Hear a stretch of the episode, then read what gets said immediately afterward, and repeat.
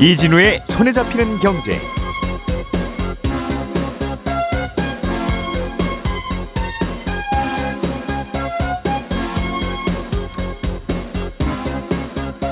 안녕하십니까, 이진우입니다.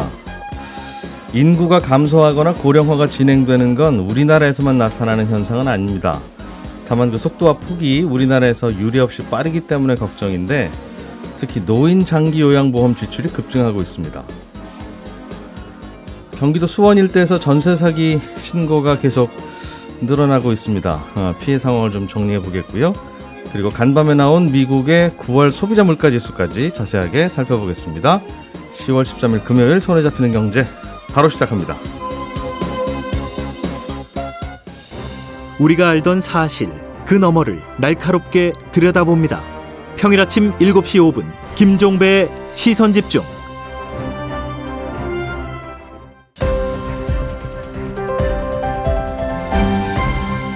이진우의 손에 잡히는 경제. 네, 오늘도 한국경제신문 이상은 기자, 그리고 손에 잡히는 경제 박세훈 작가, 행복자산관리연구소 김현우 소장, 이렇게 세 분과 함께 뉴스 재미있게 정리해 보겠습니다. 세 분 어서 들어오십시오. 네, 안녕하세요. 자, 노인 장기보험, 장기요양보험 지출 이야기, 이상은 기자가 준비해 오신 소식인데, 건강보험 재정 펑크 날 가능성이 앞으로 커지고 있다는 이야기는 많이 들었는데, 노인 장기요양보험 이것도 문제예요. 이게 건강보험하고는 어떻게 구별되어 있습니까? 예, 건강보험은 병원이나 약국에서 우리가 병원에서 진료를 받든지 아니면 약국에서 약을 살 때 그거에 관련한 비용을 처리하는 사회보험인데요. 이것과 다르게 장기요양보험은 집이나 요양원에서 돌봄을 받는 서비스를 제공하는 그런 사회보험입니다. 예. 2008년에 시작이 되었고요. 65세 이상 노인 중에서 일상생활이 좀 어려우신 분들이 있잖아요. 그런 사람들한테 요양보호사가 찾아가서 밥을 해드리거나 아니면 뭐 청소를 한다든가 여러 가지 심부름도 해주시고 또 뭐 간호, 활동보조 이런 것들을 제공해 주십니다. 예. 보통 이제 지나다니다 보면 저도 가끔 보는데 방문 요양이라고 써붙인 간판 가끔 보실 거예요. 예. 근데 이게 무슨 말인가 생각하셨을 수 있는데 이런 업무를 하는 요양보호사를 파견하는 업체들입니다. 돈은 대부분 정부에서 주고 그렇습니다. 이분들이 요양보호사 모아서 각 가정에 필요한 가정에 보내주고. 네. 그런 구조라는 거죠? 네. 재산이 많든지 적든지 상관없이 서비스를 받을 수 있고요. 예. 이 서비스를 받을 때에는 신청한다고 누구나 받는 것은 아니고 장기 요양 등급이라는 게 나와야 됩니다. 예. 그건 어떻게 하는 거냐면 신청을 하시면 건강보험공단 직원이 나와서 봅니다. 아, 이분은 일상생활이 조금 어려우시다 이러면은 요양 등급을 내주고, 예. 아닌 경우에는 이제 이분은 이번에는 아직 아닙니다 이렇게 말씀드립니다. 등급에 따라서 등급이 좀 심각하다 싶으시면 이런저런 다양한 서비스가 있는 거고, 네. 아직은 좀 그래도 상대적으로 나으신 편입니다. 그러면 몇 가지 혜택에는 제한이 있겠고, 네.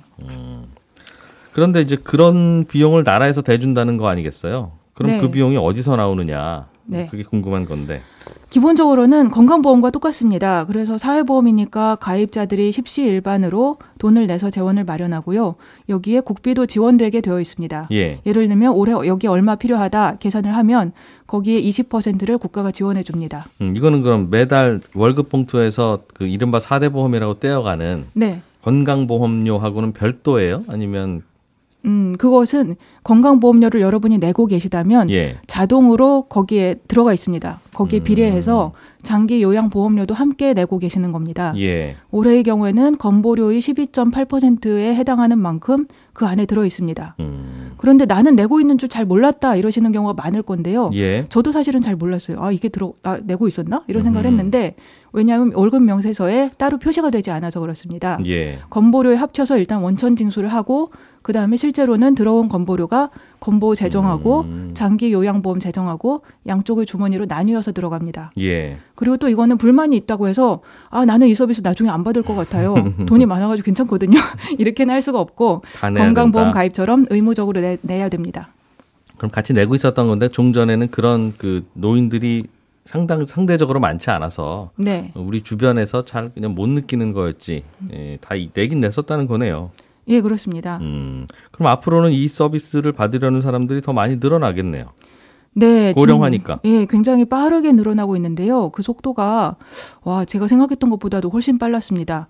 지난 5년 동안에는 서비스 이용자 수가 60% 정도가 늘었는데요. 예. 숫자로 보면 2018년에는 67만 명이었는데 올해 6월 말 기준으로 보면 106만 명이었습니다. 첫 번째로는 이렇게 된 이유가 65세 이상 연령대가 많아졌고요. 예. 또 신청자 중에서 서비스 대상으로 인정되는 비율이 높아진 것이 두 번째 원인입니다. 그러니까 다들 그 이른바 장기요양 등급 정도가 그렇죠. 좀 병세가 심각한 분들이 많아졌다. 그렇죠. 75세 이상도 많고 80세 이상도 많고 이렇게 됐죠. 예. 예. 그렇군요. 그래서 그렇게 되면 돈이 더 많이 들어갈 텐데. 그렇습니다. 돈 필요한 재정의 속도도 그 재원의 속도 그 증가 속도도 상당히 빠른데요. 2020년에는 이 비용이 10조 원에 조금 못 미쳤습니다. 근데 올해는 15조 원이 필요합니다. 그럼 예. 3년 만에 이만큼 늘어났고 이렇게 비용이 빠르게 늘다 보니까 조금 쌓아놓은 돈이 있기는 있습니다만은 그 정도로는 앞으로의 이 증가 속도를 감당하기는 좀 어렵고요. 1년에 15조를 쓰고 있다고요? 네. 지금 쌓여있는 돈은 4조 원 정도 되는데요. 예. 그 정도라고 해도 한 해에 15조 원 쓰면 뭐 한 석 달 쓰면 끝이죠. 예. 예. 그래서 3년 뒤부터는 사람들한테 거두는 보험료 그리고 또 쌓아놓은 조그마한 돈 그거 다 포함해서 한 것보다 나가는 돈이 많아지는 적자 전환이 시작이 됩니다. 예. 그래서 적자가 되고 나면 지금도 국비를 조금 지원받지만 더 많은 국비가 들어가야 되는데 네. 그렇게 계산해보면 10년 후에는 국비로 지원해줘야 되는 규모가 한 해에 12조 원 정도가 되고요. 예. 이후에는 뭐 계속 수십조 원 단위로 계속 불어납니다. 이런 계산을 이어가다 보면 40년 후에는 한 해의 장기 요양 보험의 비용으로 우리가 써야 되는 돈이 국내 총생산 GDP 대비해서 2% 수준에 됩니다. 예. 이 정도면 어느 정도냐면 우리가 한 해 동안 쓰는 국방비하고 비슷합니다. 그러니까 한 해 쓰는 국방비에 해당하는 돈을 한 해에 노인 돌봄으로 우리가 써야 된다. 그럴 수 있습니다. 오로지 예. 또 노인 돌봄은 범위도 넓은데 오로지 장기요양보험에 투입되는 비용으로만. 그렇습니다. 기초연금 이런 거 빼고 생각한 겁니다. 그렇군요. 국비 지원 규모가 그렇다는 거죠. 우리가 평소에 그러니까 월급에서 떼는 4대 보험에서도 들어가면서도 네, 그렇죠. 모자라는 네. 돈 때문에 더 추가로 도와줘야 되는 게 우리나라 국방비 규모다. 그렇죠. 예, 이제 물론 현재의 그 모든 여러 가지 보험료라든가 아니면 서비스 수준을 다 유지한다는 그런 전제 하의 시나리오이긴 하지만 상당히 크게 늘어나는 거죠. 지금도 우리는 너무 많이 서비스가 잘 되고 있어. 이런 게 아니니까 그걸 더 줄일 수도 없을 거고. 네, 그렇습니다. 그렇군요. 결국은 건강보험 구멍나는 거하고 비슷한 이슈네요. 지금까지야 건강한 분들이 많았으니까 건강보험료 나갈 일이 좀 적어서 대충 유지가 됐었는데 점점 더 노인들이 많아지면 뭐 병원 가는 분들 많아지고 그런데 이 비용 어떻게 감당할 거냐 하는 그 고민이 여기서도 나오는 거네요. 예, 그렇습니다. 근데 대책은 크게 없을 것 같습니다. 이거 뭐 고령화의 문제인데 어떡하겠어요? 예, 맞습니다. 사실 뭐 정부도 여러 가지 고민을 하기는 하지만 마땅한 대책을 마련하지는 못하고 어떻게든 재정을 마련하긴 해야 되니까 노인 돌봄 기금이라는 것을 만들어 볼까 하고 고민하고 있다고 합니다. 예. 사실 그런 걸 만들면 다른 데 쓰일 수 있는 재정을 요 주머니에 딱 빼놓는 그런 효과는 있겠습니다. 하지만 결국에는 누군가가 돈을 내야만 주머니가 채워지는 거니까 뭐든지 예, 그 근본적인 어떤 해결이라고 보기는 좀 어렵고요. 이걸 뭐 해결하는 제일 근본적인 그런 방법은 모든 가입자들이 돈을 더 내는 거겠죠. 건강보험료하고 연동돼 있으니까 건보료를 더 인상을 한다든가. 하지만 이제 많은 정부에서 여러 정부에서 시도를 해봤지만 예. 고양이 목에 방울달기 같은 느낌이 있지 않습니까? 이게 인기도 없고 실행하기 쉽지도 않고 그래서 좀 어려움이 있고요. 또 다른 방법은 이제 서비스의 본인 부담금을 높일 수 있습니다. 지금은 집에서 서비스 받을 때 비용에 전체 그 들어가는 비용의 15%만 내고 계시고요. 예. 또 시설에서 받을 때는 20% 이렇게 되어 있습니다. 그리고 또 이걸 많이 여러 가지 깎아주는 규정도 있고요. 이런 거를 이제 앞으로 조금 더 높여서 할 수 있다는 생각은 들고 또 하나는 현재는 이제 소득 기준 없이 얼마나 일상생활이 어려운가를 기준으로 판단하는데 네. 앞으로 부담이 커지면 소득 기준을 좀 두어서 어려운 분들부터 해주는 것은 어떤가 이런 논의는 있습니다. 상상을 할 수 있는 누구나 그렇죠. 그렇긴 예, 한데 네. 결국은 뭐 다 더 내고 덜 받자는 거니까 불편하겠죠. 국민연금도 네. 그렇고 건강보험도 그렇고 이제 다 그런 상황이니까. 네. 그러네요. 우리가 알고 있는 그 4대 보험, 국민연금, 건강보험, 고용보험, 산재보험 말고 사실상 5대 보험이었네요. 노인 장기 요양보험. 네. 숨어 있는 지출이라는 표현을 쓰더라고요. 그런데 이렇게 바뀌고 있다. 그러니까 어떻게 보면 나이 드는 것도 그러니까 시대 시기를 잘 골라서 나이가 들어야지. 예를 들면 제가 나이 들 때쯤 되면 이거 받을 때쯤 되면 앞으로 이제 한 20-30년 후일 텐데 그때쯤 되면 이 돈 없어서 네. 자기 부담금 50%에 돈 좀 있다 싶으면 대체로 자기가 부담해야 되거나 아마 요양보호사 구하기도 쉽지 않을 거예요. 그럴 수 있습니다. 네. 한 60만 명 정도일 때 거의 비슷하게 매치되는 걸로 알고 있는데 이게 100만 명 되면 어딘가에서 제가 요양보호사 하겠습니다 하는 분들이 30-40만 명이 쏟아져 나와야 되는데 네. 그분들 어디 있겠어요? 아무나 하실 수 있는 일도 아니고. 어렵습니다. 예. 현재도 지금 발생하고 있는 이슈입니다. 아마 줄 서고 네. 기다려야 될 것 같은데. 네, 지방에서는 이제 구하기 어렵고 그렇습니다. 예, 김현우 소장님. 네. 요즘 수원에서 전세 사기 피해 신고가 점점 늘어나고 있던데. 네. 이건 어떤 상황이에요? 지금 피해 신고가 접수된 게 어제 기준 300건 정도고요. 그중에 예. 고소장이 접수한 게 92건. 액수는 120억 원입니다. 그런데 이 해당 임대인이 죄송합니다. 부부와 아들 모두 연관이 돼 있고요. 예. 18개 법인 통해서 임대사업자를 내고 임대업을 하고 있는데 이렇게 집주인 일가가 소유한 주택이 800채가 넘는 것으로 확인됐어요. 그중에 지금 300건만 신고가 들어온 거니까 이게 피해 규모가 더 커질 것 같은데 이게 임대사업자로 등록하면 전세보증보험에 집주인이 의무로 가입을 해야 되잖아요. 예. 그런데 77채만 가입이 돼 있고 세입자가 직접 가입한 집도 2채밖에 안 돼서 피해 규모는 더 커질 수 있습니다. 나머지 집들은 집값에 비해서 전세금이 과합니다. 이제 그러니까 가입이 안 돼 있거나 그렇겠죠? 그렇습니다. 근데 기존 전세 사기하고 좀 다른 부분이 있는데 그래서 들으시는 분들도 이걸 좀 참고를 하셔야 됩니다. 새로운 수법이라고 볼 수가 있어요. 예. 그러니까 기존에는 보증금보다 그냥 집값이 떨어져서 보증금을 못 돌려받기는 하지만 이 선순위 세입자로 거주는 가능한 경우가 많았습니다. 네. 그러니까 앞에 다른 대출이 없다는 거죠. 등기부등본 떼어봤는데 대출이 없이 깨끗할 때는 네. 혹시라도 나중에 여기 집값이 많이 떨어져서 내 전세금보다 더 떨어지다 하더라도 네. 나를 나가세요 할 수 있는 사람은 없다. 그렇죠. 내 전세금을 누군가라든지 돌려줘야 나는 나갈 수도 있는 거지. 그렇죠. 계속 평생 살 수는 있는데. 네. 근데 문제는 전세값이 너무 높아서 뭐 누가 낙찰을 안 받아갑니다. 이런 문제가 있을 뿐인데. 예. 그런데 이번에는 이미 앞에 대출이 껴있는 상태에서 후순위로 들어간 세입자들이 많은 것으로 보입니다. 그러면 나가야 되는 거죠. 그렇죠. 그러면 대출이 끼어 있는 거를 알고 들어가셨을 텐데. 맞습니다. 그런데 그 대출이 얼마 안 된다고 착각을 했기 때문이에요. 그 이유는 임대인이 공동담보로 대출을 받았기 때문인데 공동담보라는 건 말 그대로 여러 세대를 하나로 묶어서 공동으로 대출을 받는 형태입니다. 그러니까 보통은 집 한 채를 담보로 잡고 대출을 받으면 예. 그 집에 얼마의 근저당이 설정되어 있는지를 볼 수 있고 그걸 확인할 수가 있는데 예. 공동담보로 대출을 받으면 그 금액을 알기가 좀 어려운 경우가 있습니다. 공동담보가 뭔데요? 그러니까 예를 들어서 설명해드리자면 일반적인 대출은 집 한 채만을 담보로 대출을 받을 때 1억 이렇게 대출을 받으면 등기부등본에 은행에서는 보통 120% 이렇게 해서 1억 2천 근저당 설정 이렇게 써 있거든요. 그러면 사람들이 이걸 보고 집값하고 대출 액수를 계산해가지고 이거 무슨 일 생기면 위험하겠구나 이걸 판단할 수 있잖아요. 근데 공동담보는 예를 들어 5세대를 묶어가지고 5억 이렇게 대출을 받는 형태입니다. 그러면 등기부등본에 공동담보, 근저당 6억 이런 식으로 적히는 거죠. 예. 문제는 이걸 세대를 쪼개가지고 공동담보를 받으면 한눈에 확인하기 어렵다는 겁니다. 예를 들어 3층짜리 건물인데 한 층에 5세대씩 있는 그래서 총 15세대가 있는 건물이 있다고 가정을 해보겠습니다. 이 건물의 가격은 20억이고요. 한 세대당 1억까지 최대 대출이 나온다고 가정을 하면 이걸 1층 5세대를 공동담보로 묶는 겁니다. 그러면 5억 원까지 대출이 나오겠죠. 예. 그리고 2, 3층은 10세대를 하나로 묶어서 10억 원의 대출을 받는 거고요. 이렇게 했을 경우에 1층에 있는 세대의 등기부등본을 떼보면 공동담보 5억 이렇게 나옵니다.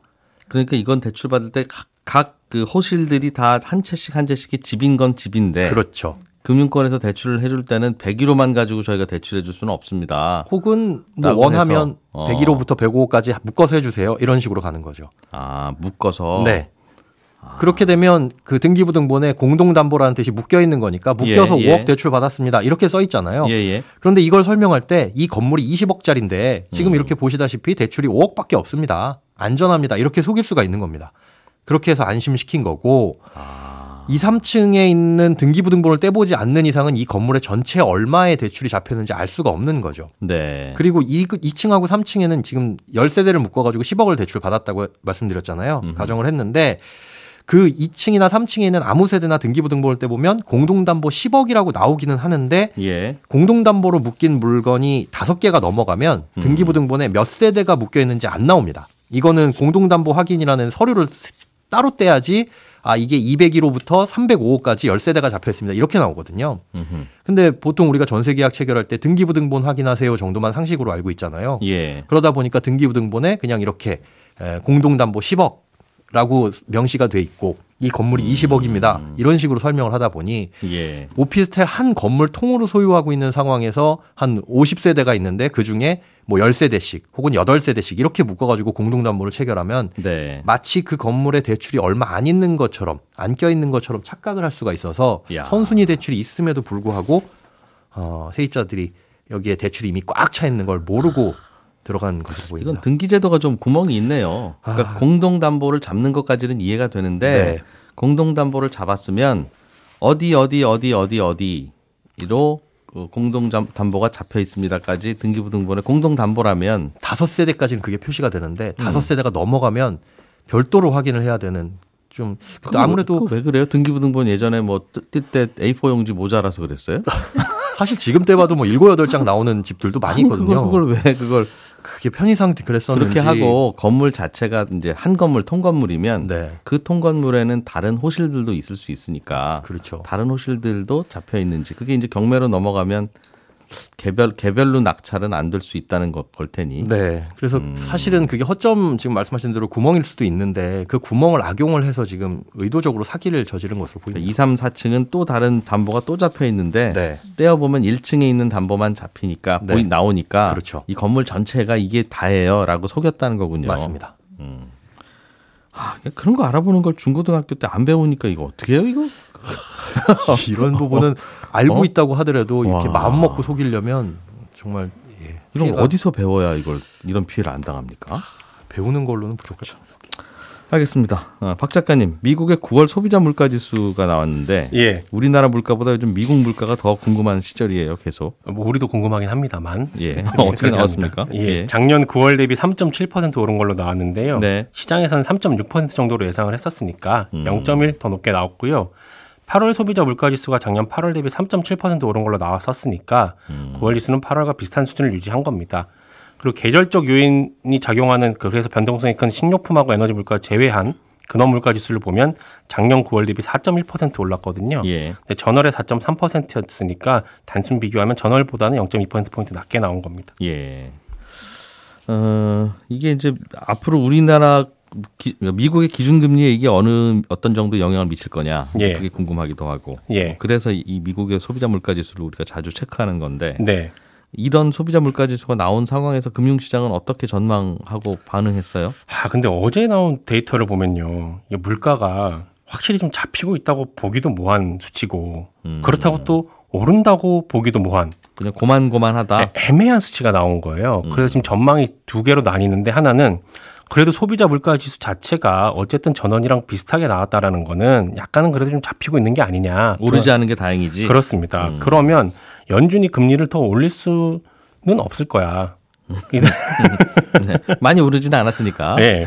그렇게 보기도 하고요. 그리고 특히 또 그 근원 물가 지수를 보면 그래도 좀 둔화되고 있지 않느냐. 이렇게 보는 경향이 조금 더 강한 것 같습니다. 유가랑 식료품비 뺀 물가는. 예. 그리고 특히 지금 계속 높게 나오고 있는 이유 중에 하나가 미국의 주거비가 좀 높게 나오고 있거든요. 계속해서 예. 전년 대비로.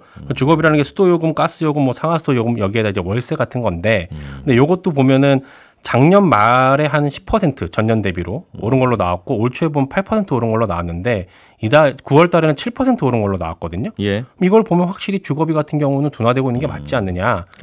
물가라는 불길이 더 번지고 있는 건 아닌 것 같다. 그렇습니다. 그러니 소방차인데 더 불을 필요까지는 없는 것 같다. 그렇습니다. 그렇게 보고 있긴 합니다. 그러나 또 반론으로는 노동시장 상황을 보면 여전히 예. 노동시장은 노동자들에게 유리한 상황이다. 요 얘기는 임금이 올라갈 가능성이 언제라도 있다라는 거거든요.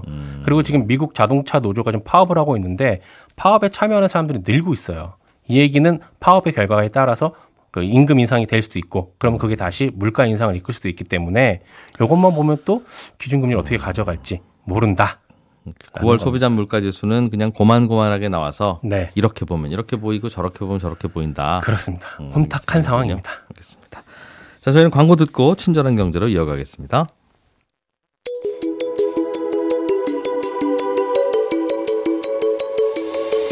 경제를 생각하는 사람들의 즐거운 습관 이진우의 손에 잡히는 경제를 듣고 계십니다.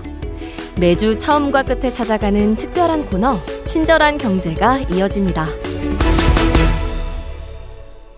네, 오늘은 청취자 안기현 씨가 요즘 채권 투자하기 좋은 시기다, 채권 투자하는 게 좋다, 그런 이야기를 자주 듣고 있는데 요즘이 어떻길래 채권 투자를 하면 좋다고 하는 건지 모르겠습니다. 주식은 쌀 때 투자하는 게 적기라면 채권은 언제 투자하는 게 좋은 시기인 건가요? 이런 질문을 보내오셨습니다. 결론부터 말씀드리면 주식도 그렇지만 채권도 쌀 때 사는 게 제일 좋습니다. 모든 투자가 그렇잖아요. 쌀 때 사서 비싸게 파는 게 투자인데 그러려면 일단은 쌀 때 사야죠. 그러니까 당연히 채권 투자의 적기도 채권이 싸게 거래될 때가 채권 투자의 적기인 건데 그럼 채권은 언제 싸게 거래되느냐. 금리가 높을 때 채권은 싸게 거래됩니다.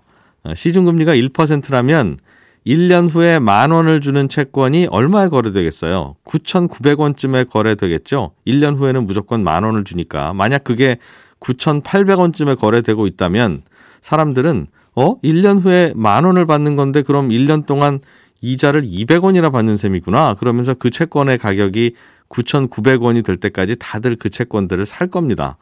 그러면 시중금리가 1%면 1년 후에 10,000원을 받게 되는 채권은 이제 가격이 9,900원에서 형성되는 거겠지요. 그런데 시중금리가 많이 올라서 10%가 되면 그때는 1년 후에 10,000원을 주는 채권은 훨씬 저렴한 가격인 9,000원에 거래되겠죠.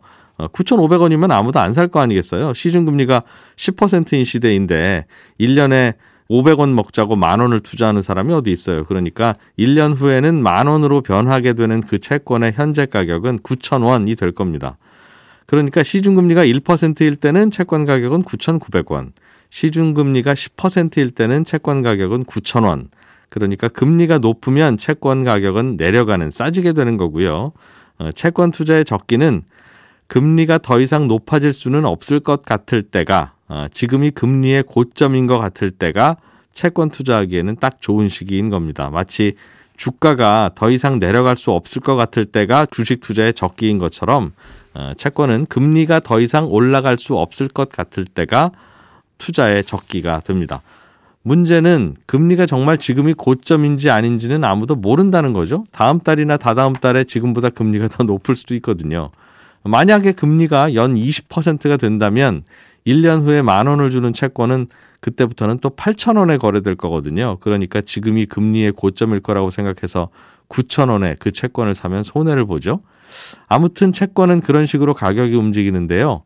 금리가 이 정도면 꽤 높은 편이고 앞으로는 내려갈 가능성이 크다 하는 생각이 들 때가 결국 채권 투자의 적기입니다. 그래서 요즘을 다들 채권 투자의 적기라고들 하는 건데 그런 거 같다는 거지 정말 그런지는 나중에 가봐야 하는 거죠. 예. 질문 보내주신 안기현 씨께는 저희가 준비한 소정의 선물을 보내드리겠습니다. 지금까지 이진우였고요. 저는 다음 주 월요일 아침 8시 30분에 다시 오겠습니다. 함께해 주신 여러분 고맙습니다.